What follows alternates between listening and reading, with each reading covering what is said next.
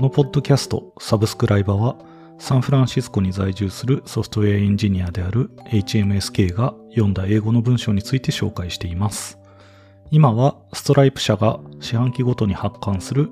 テック業界のエンジニアたちが関わるトピックを扱っているインクリメントという雑誌を読んでいます。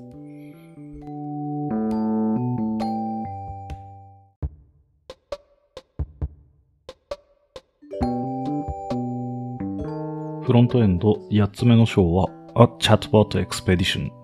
ということで、えー、まあ、チャットボット探検隊とでも訳しますか。えー、サブタイトルは On Learning from the Past, Looking to the Future and Diving into the Depths of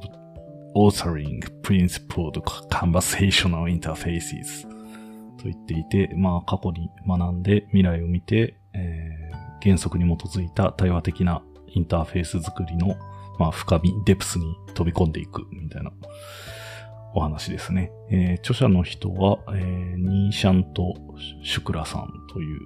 方で、えー、DMAI という、まあ、コグニティブ AI とかの研究をしている会社の、えー、VP of Engineering として、えー、知識に基づいた会話の体験を構築するチームをリードしていると。で、この仕事は当時、これが書かれた当時、ちょうど1年前ぐらいですけど、その頃の所属で、今はウェルスアップっていう、ちょっと違う AI の会社にあの転職されてるっぽかったです。著書があるみたいで、著書には、えっ、ー、と、マシンラーニング with TensorFlow とかを書いてらっしゃって、このマシンラーニング with TensorFlow は UCLA ですね。 Univerシティオブカリフォルニア・ロサンゼルス校の、えー、コンピュータサイエンスの PhD にいる時に出版したそうです。すごいな。で、さらに追加で最近書かれた本に、えー、ハスケルデータアナリシスクックブックっていう結構ね、タイトルから惹かれそうな、なんか興味深い本を書いてらっしゃるみたいです。ハスケルでどうやって、まあデータの処理をするかみたいな、データ分析をやるかっていうのを、なんか結構、ケースバイ、うん、あの、なんかそれぞれの段階において、コードも交えて説明しているいい感じの本でした。なんか、挿絵もあって、これはハスケルをどう応用して使うかっていうのを学ぶのには面白いんじゃないかなというふうに見えました。で、えっ、ー、と、今回の章の中身入っていきますと、まあ、チャットボットがこのフロントエンドっていう雑誌で出てくるっていうのは結構僕は意外なものだったんですよね。その、まあ、立場として、なんとなくチャットボットの動いてる空間ってバックエンドにあるものであって、なんか、フロントエンドという分野とは若干タッチするところが違うんじゃないかなとは思っていたんですけど、まあ全体読むと、あ、なるほど、もうチャットボットっていうのもフロントエンドの一環の世界なのかもしれないなと思うようになれました。結構、チャットボットの世界が、うん、まあしばらくブームが何度かある中で、今みたいに、え、ー、と、AI とか、まあ、スマートスピーカーの台頭みたいなのまで至って、えっ、と、まあ、チャットボットっていうのがもっと当たり前のものになってきていて、それのための仕事っていうのが発生してきているところにおいて、えー、何を重要視しないといけないかっていうのを解いてくれているような章でしたね。最初の方の文では、まあ、えっ、と、まあ、Google アシスタント、Amazon Alexa、Apple, Apple の Siri みたいなチャットボットが新たな種類のユーザーインターフェースであると、まあ、はっきり言っていて、えー、まあ、こう言われると思い出すのはですね、ドキュメンテーションっていう雑誌を以前読んでいた時には、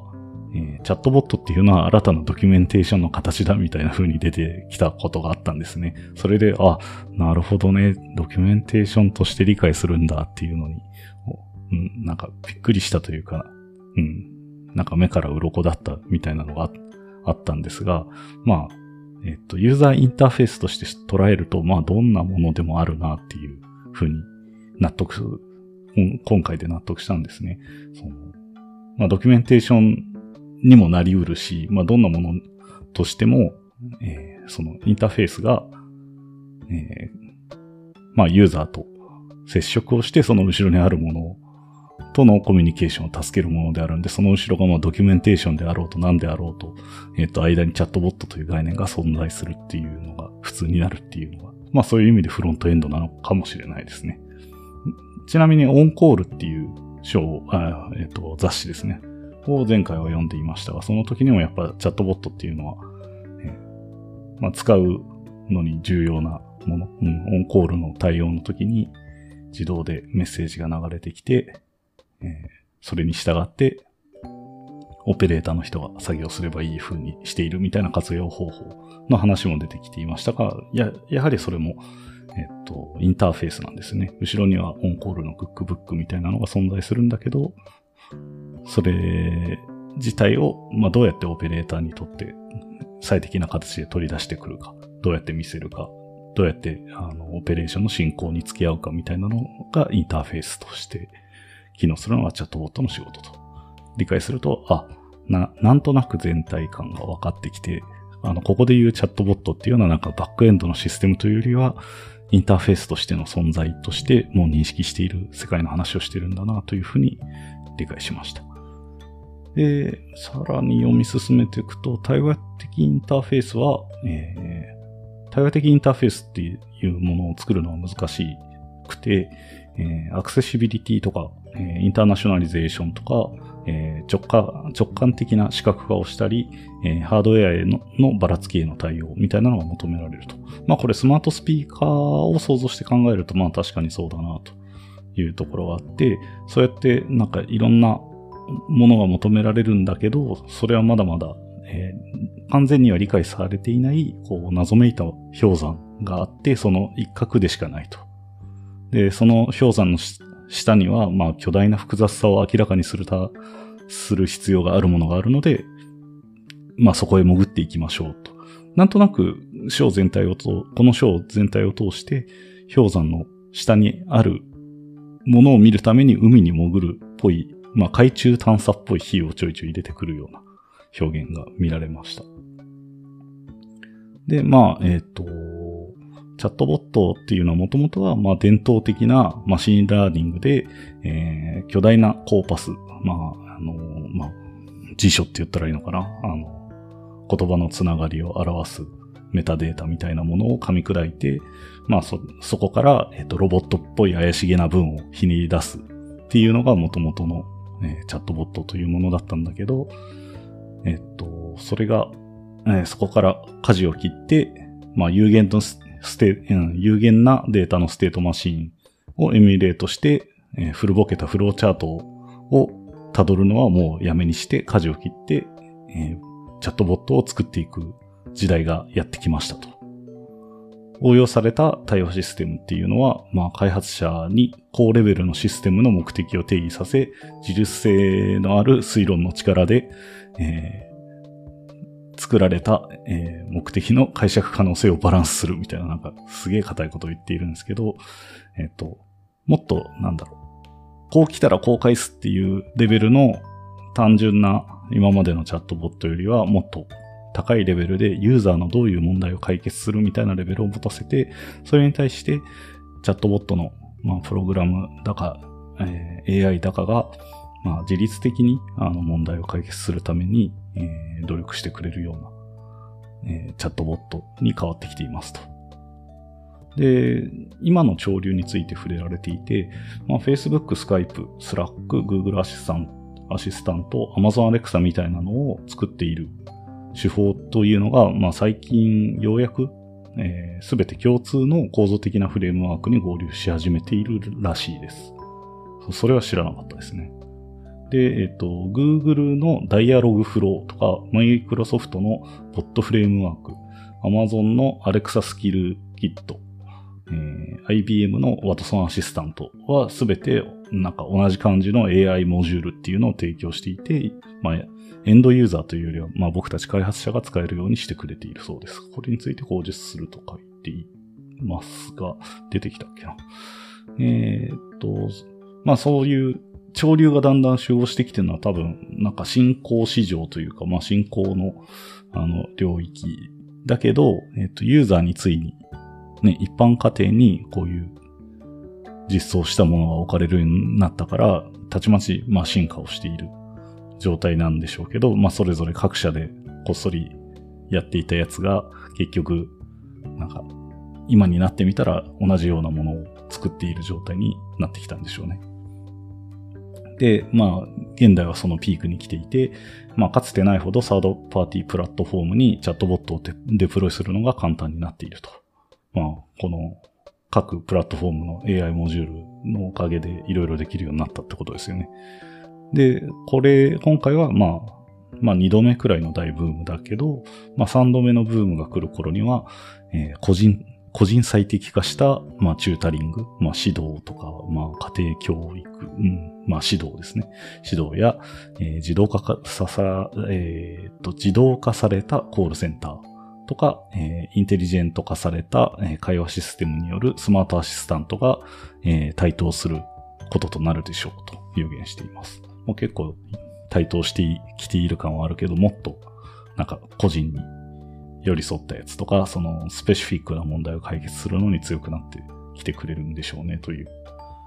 風に読めます。で、こういう対等がある中で、えっ、と、この章で伝えたいことっていうのは、えっ、と、フロントエンドの開発者がついにチャットボットに関わる時代が来たのだよというふうに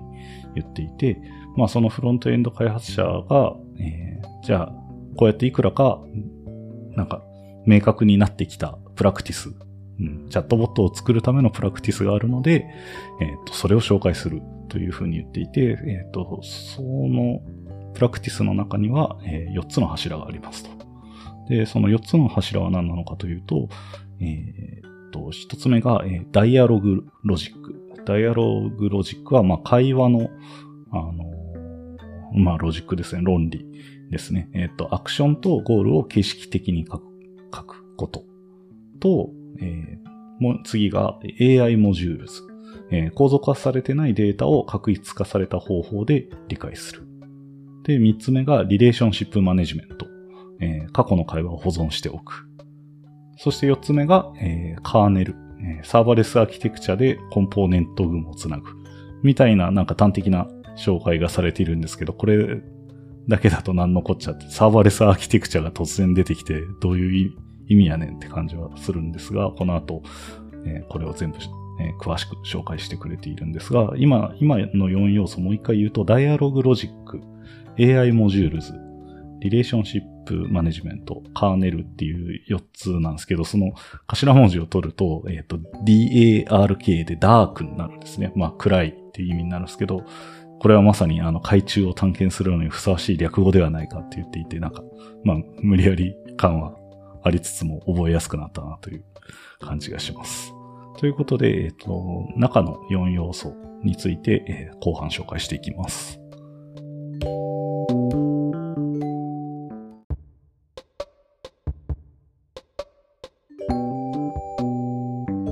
はい、えー、後半です。えっ、と、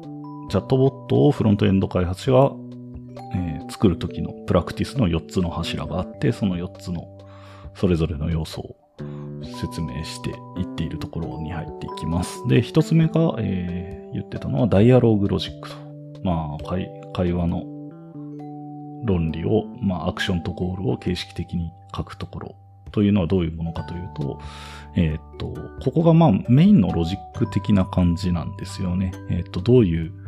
インプットがあったらどういうアウトプットを返すかっていう会話を会話を成立させるための、まあ、台本的な立ち位置になるんですけど、その部分のことを、まあ、ダイアログマネジメントツールとか、ダイアログマネージャーみたいに呼んでいるらしくて、えっと、これ自体を触る人っていうのは、えっと、チャットボットに関わるすべての人で、えー、コンテンツライター、まあ、セリフとかを書く人と、AI 開発者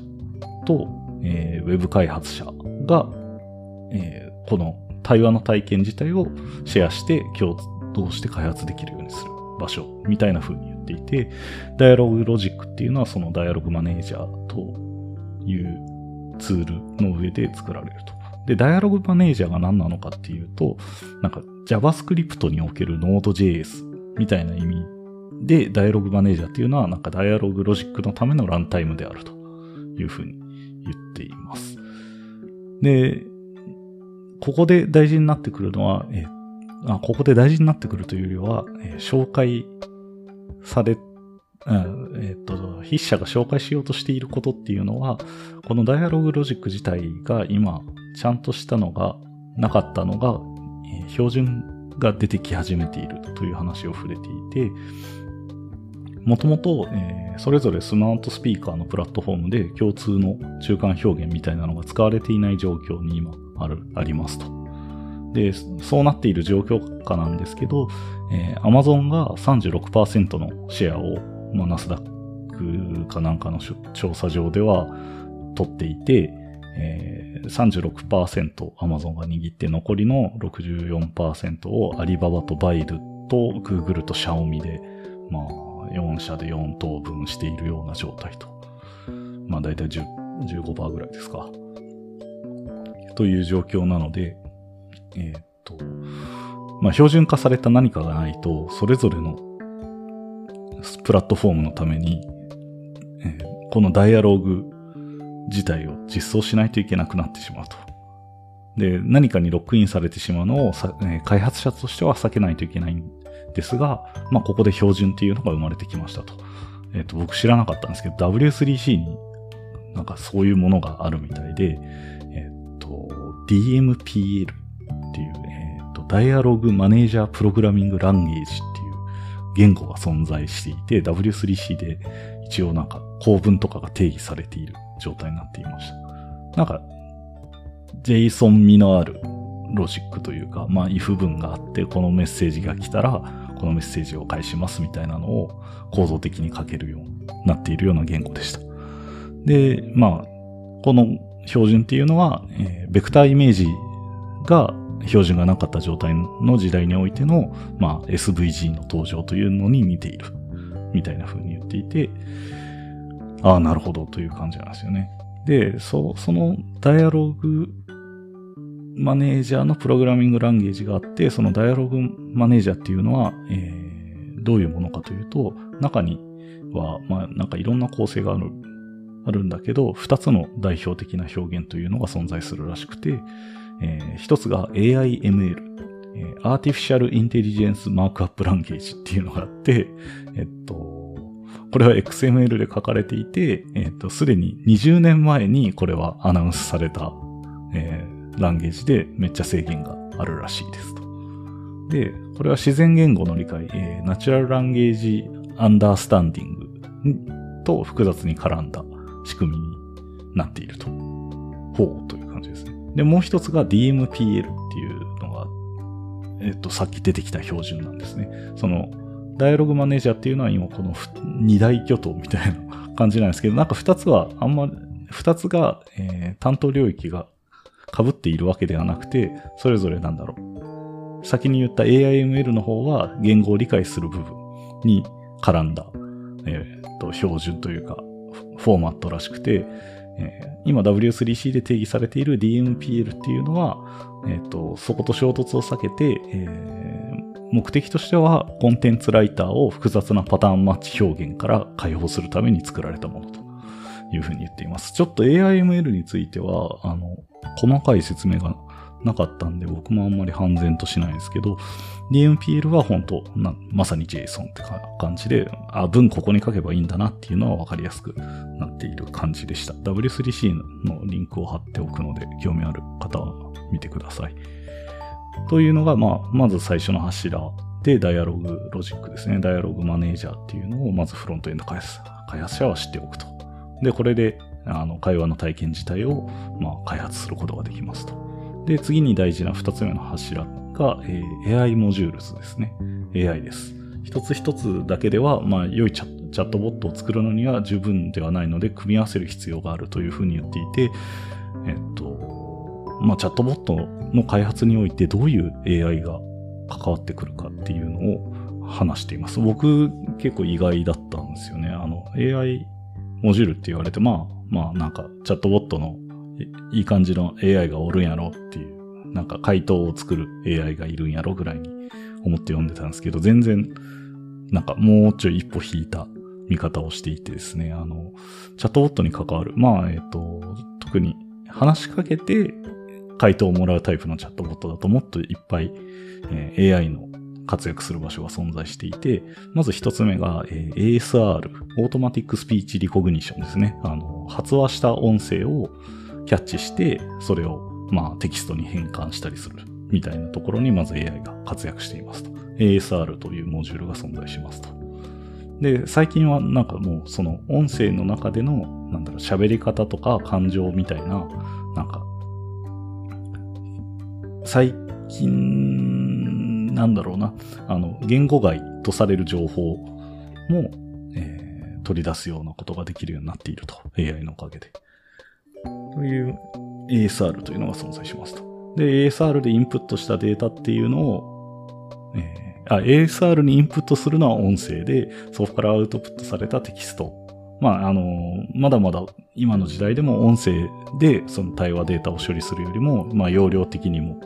えー歴史的にも、まあ、テキストにした方が恩恵がでかいのでテキストに変換すると。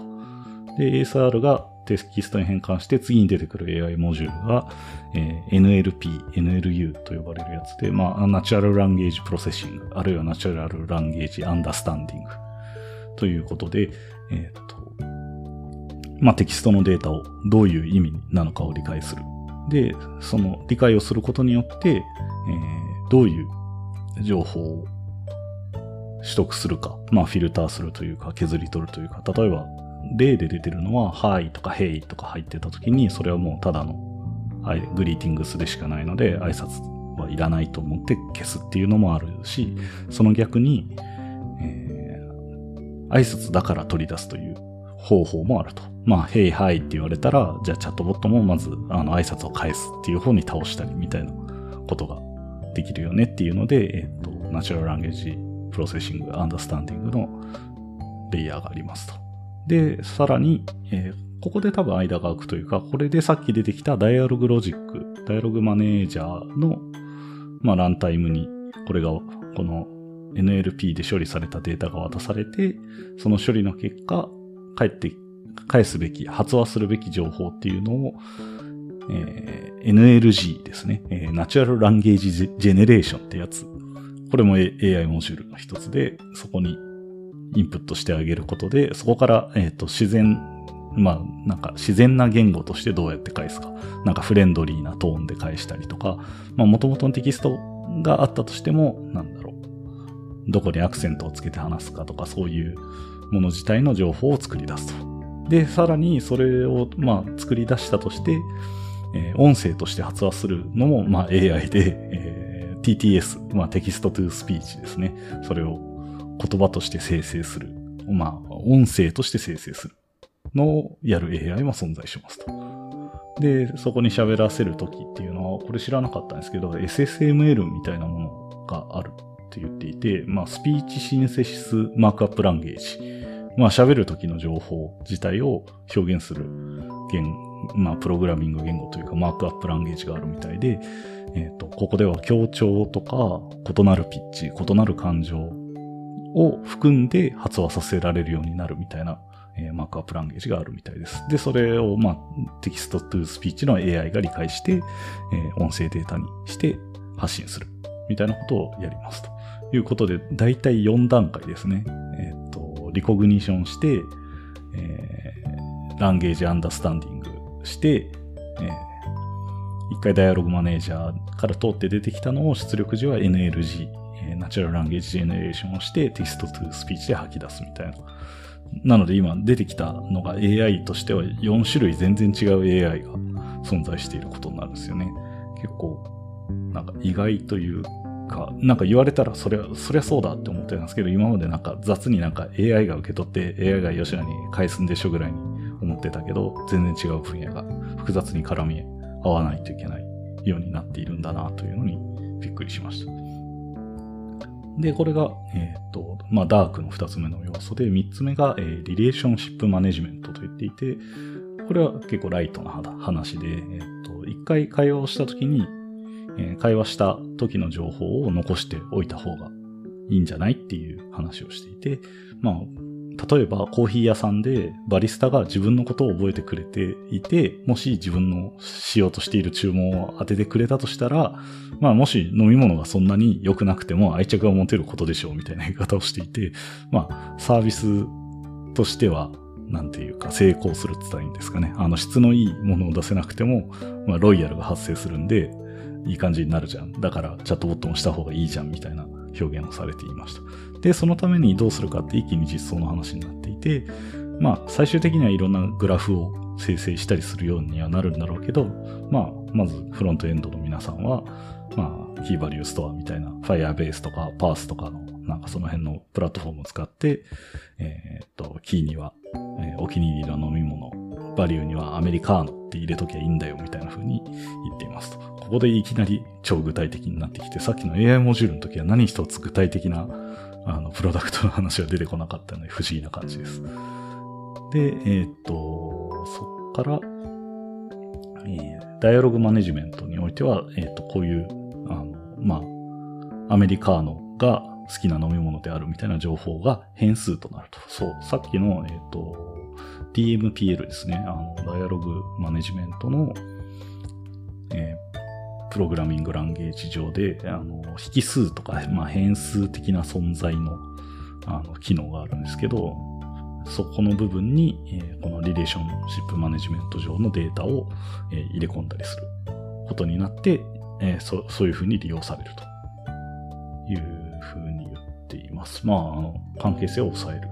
ところを、まあ、これは AI とかという、AI の世界よりは別でまた実装しないといけない。確かに重要な部分ですね。で、これが3つ目の柱の R ですね。ダークの R で、最後はカーネルです。カーネルはいわゆるあの Linux カーネルとかいう、とかのカーネルと同じ話をしていて、例えば OS におけるカーネルと、えー、音声のリアルタイムシステムにおける、えー、音声処理、テキスト処理、えー、AI モジュール群のパイプラインのためのフロントエンドアプリっていうのはとても似ているというふうに言っていて、これは、ああ、そういう視点があるんだなという感じなんですけど、えー、OS のプロセススケジューリングみたいに、えー、AI システムが話すべきこと、えー、話すべきタイミングに話すことを処理することと、その時に競合する AI モジュール間でのリソースをバランスする必要があるみたいな風に言っていて、まあまあ、確かにそういう意味で言えば、プロセススケジューリングだなという感じはありますね。で、AI にゴリッと処理をさせるより、あの、結構ハードリアルタイムで、ね、あの、ユーザーとの対話なんで素早く返さないといけないんで、まあ、コンピューターの力も短いタイミングでしか使えないから、まあ、どうやって出すかっていうのは結構、うん、カーネル開発と似たものはあるよなという感じがしますね。他にも、えっ、ー、と、これはブラウザを例にして話してるんですけど、ブラウザでまあサービスワーカーとして、え、音声処理システムが走っていて、まあ、吉野 API と触れ合うタイミングももちろんあるんだけど、例えばブラウザから、声を取得するのにマイクセス、マイクにアクセスするみたいなのもローレベルっぽさがあって、これもカーネルっぽいみたいな風に言っていて、まあもう感じ方の問題というか、大体のね、何らかの抽象的なシステムは全部カーネルで例えて、もう成り立つんじゃないですかって感じはしますけどね。で、この中でさっきは触れられてなかった、えっ、ー、と、まあ、具体的なプロダクトの話があって、えー、Google のダイアログフローとか Amazon Lex、Microsoft LUIS みたいな、えー、ナチュラルランゲージアンダースタンディングのサービスがあるんで、こことブラウザで、えー、よしなにやり取りをするようなこともあるでしょうみたいな風に触れられていました。ということで、これがカーネル。で、まあ、フロントエンドの開発者がこれを全部押さえておいたら、なんか、まあ、スマートスピーカーを使った何かが作れるのかなという感じですかね。まあ、チャットボットって言われるとどうしても僕は Slack の上とかね、まあ、